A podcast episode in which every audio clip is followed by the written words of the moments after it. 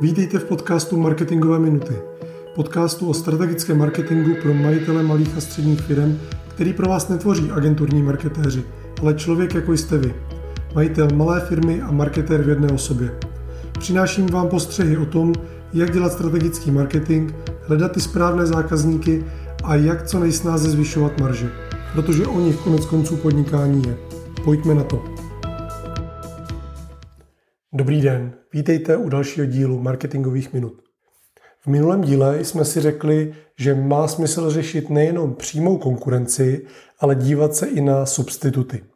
Dnes se na možné druhy konkurentů podíváme trochu blíže. V praxi rozlišujeme tři typy konkurence. Hlavní, přímou a nepřímou, neboli substituty. Hlavní konkurence to jsou firmy, které nabízí to samé, co vy. Jako příklad můžeme uvést carsharingové služby. Přímá konkurence, to jsou produkty ve stejné kategorii, ale nejsou shodné. V našem příkladu to mohou být další možnosti, jak se autem dostat z bodu A do bodu B, aniž byste to auto museli vlastnit. Například taxislužby. Nepřímá neboli substituty, vše ostatní, co může způsobit, že zákazník nekoupí váš produkt nebo nevyužije vaši službu. V našem příkladě to jsou nákup auta, leasing, ale třeba i em há dé, kterým se taky dostanu z bodu A do bodu B, aniž bych musel jet autem. Ve výsledku je úplně jedno, jak se ty různé druhy konkurentů jmenují. Je důležitý ale pamatovat na to, že na trhu nejdete jenom proti konkurentům se stejnou nabídkou. Je potřeba se vymezovat proti mnohem širšímu portfoliu firem a nabídek, než jenom proti té hlavní konkurenci. Bohužel, ale velká spousta firem se soustředí pouze na ty hlavní konkurenty, v lepším případě ještě na přímou konkurenci. Ignoruje ale naprosto ta substituční řešení. Jak to poznáte? Vyhledejte si nějakou firmu a podívejte se na její reklamy. Vůči komu se vymezuje?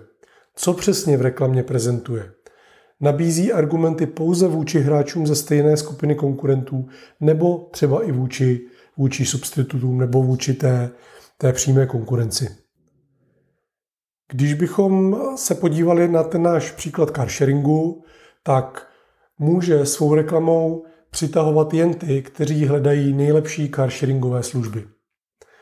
V případě přímé konkurence může argumentovat třeba i proti spolujízdě, což je taky jedna ze služeb, proti půjčování aut od soukromníků, takzvaném peer-to-peer carsharingu a podobně. Nebo může pracovat i s lidmi, kteří auto nevlastní a jsou dnes zvyklí jezdit všude třeba em há déčkem nebo na dálku hromadnou dopravou. Proč to vlastně řešit? Každý zákazník má svůj životní cyklus. Ve chvíli, kdy si uvědomí, že má nějakou potřebu či problém, hledá různé druhy řešení. Zde volí mezi vámi hlavní, přímou i nepřímou konkurencí. V té první fázi hledá nebo pro, rozhlíží se, jaké má vlastně možnosti, jak vyřešit ten svůj problém nebo tu svoji potřebu.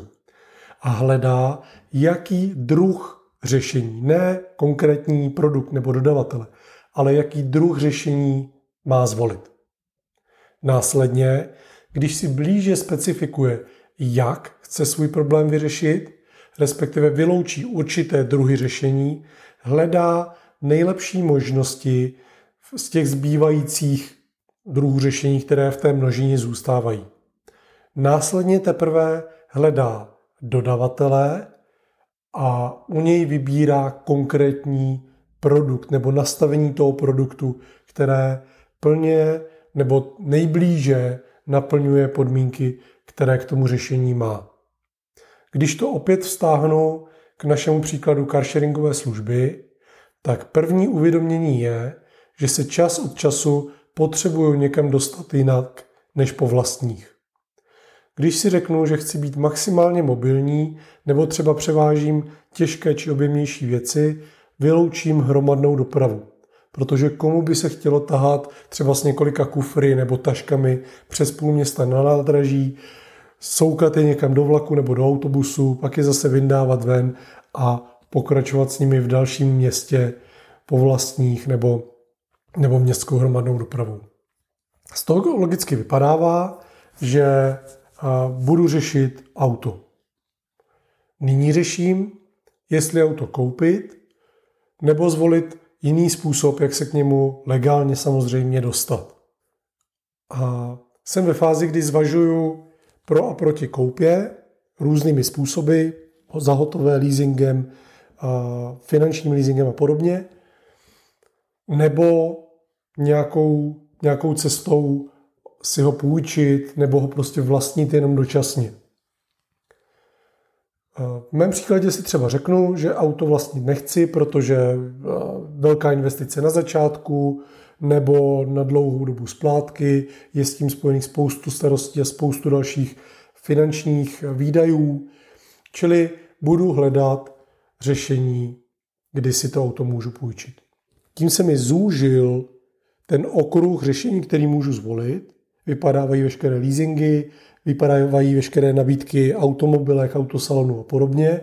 A porozhlížím se po takových způsobech, jako je autopůjčovna, car sharing, půjčení auta od rodičů nebo od, od třeba kamarádů, aby bylo vidět, že my se nerozhodujeme jenom mezi nabídkama na trhu, ale člověk hledá jakékoliv řešení problému, kterému nabídne nejvíce výhod a bude ho stát nejméně.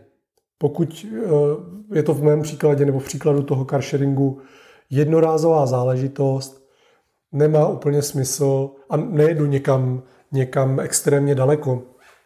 A mám v okolí lidi, kteří mi třeba to auto jsou ochotní půjčit. Rodiče typicky, nebo, nebo třeba kamarádi, nebo, nebo sourozenci. Tak dost pravděpodobně vyloučím veškerá ta placená, placená řešení. Zaplatím si benzín, půjčím si auto od, od někoho, někoho z příbuzenstva. Pokud tuhle možnost nemám, volím komerční řešení. A tady se nabízí car sharing, peer-to-peer car sharing, který já bych trochu vymezil od těch ostatních car sharingů, protože je to půjčování mezi lidmi přes prostředkovatele. Nabízí se taxislužba, nabízí se služby typu Uber a podobně. A ve chvíli, kdy si řeknu, že chci využít služeb car sharingu, tak už se dostávám k té hlavní konkurenci a tady volím, jakou tu car sharingovou službu využiju a případně pokud nabízí víc možností toho svého produktu, víc variant, tak kterou z těch variant použiju. A tady vidíte, že ten imaginární zákazník se musel prodrat celou řadou nákupních rozhodnutí, než se dostal k tomu finálnímu, kdy vybírá konkrétního dodavatele a jeho konkrétní řešení. A celou tu dobu my s tím potenciálním zákazníkem můžeme pracovat. Pokud začnete se zákazníky pracovat už v té první fázi, úplně, úplně na začátku toho příběhu, máte možnost se vymezit i proti jiným typům řešení. Začnete zákazníky v uvozovkách zpracovávat mnohem dříve a zasáhnete je po mnohem delší dobu.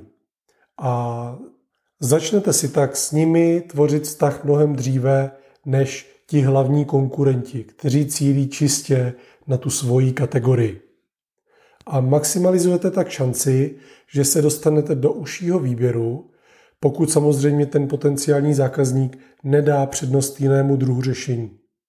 A navíc, že tu množinu potenciálních zákazníků rozšíříte i o ty, kteří by se o vás, respektive o ten váš druh řešení, za jiných okolností možná ani nezajímali.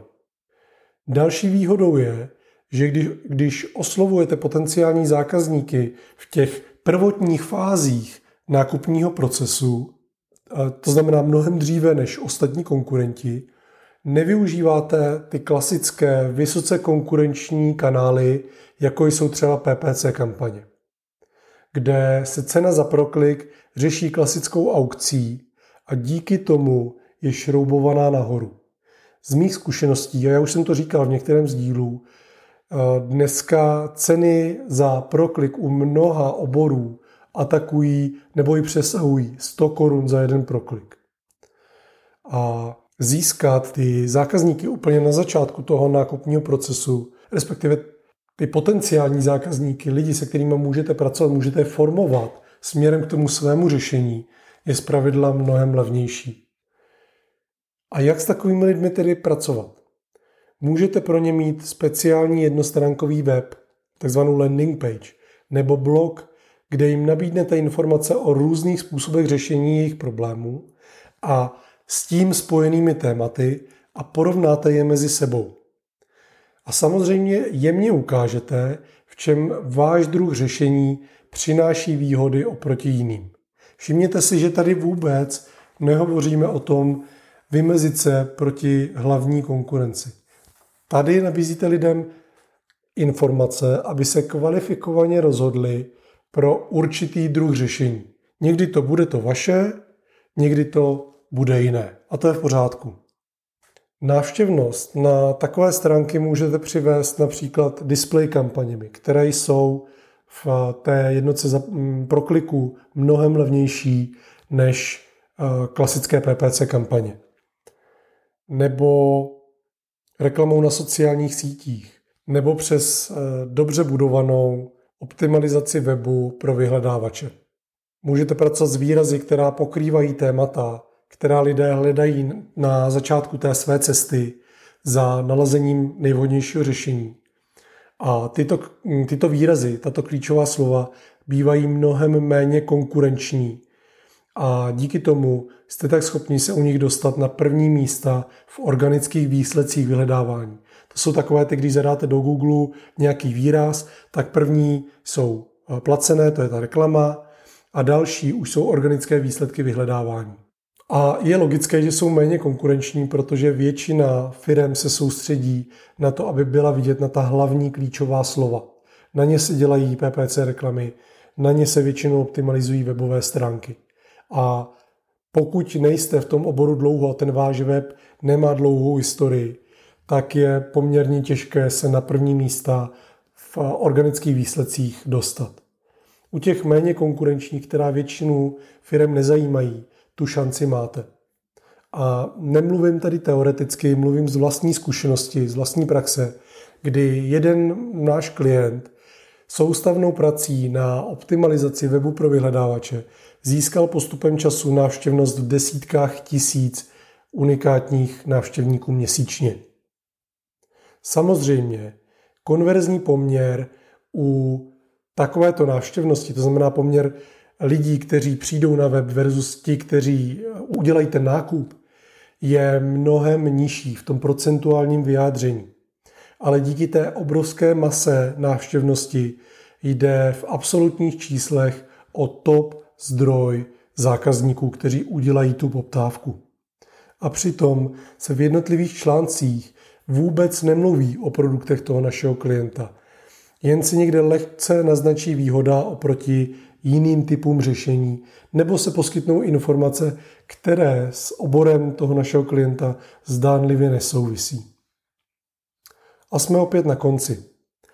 Shrnutí na závěr, kdybyste si měli odnést jednu myšlenku z celého dnešního povídání, tak je to tahle. Nesoustřeďte se pouze na nejbližší konkurenci. Vždy se ptejte, kdo všechno mi může ukrást můj biznis. A snažte se vymezovat i proti těm dalším. Díky za vaši pozornost, mějte se fajn a zase někdy nashledanou. Díky, že jste si poslechli tento díl podcastu Marketingové minuty. Pokud se vám líbil, budeme rádi za jeho sdílení, like nebo komentář. A samozřejmě za vaše přihlášení k odběru. Chcete-li vědět víc o tom, co v Brand Hubu děláme, navštivte brand hub tečka cé zet. A to je pro dnešek vše.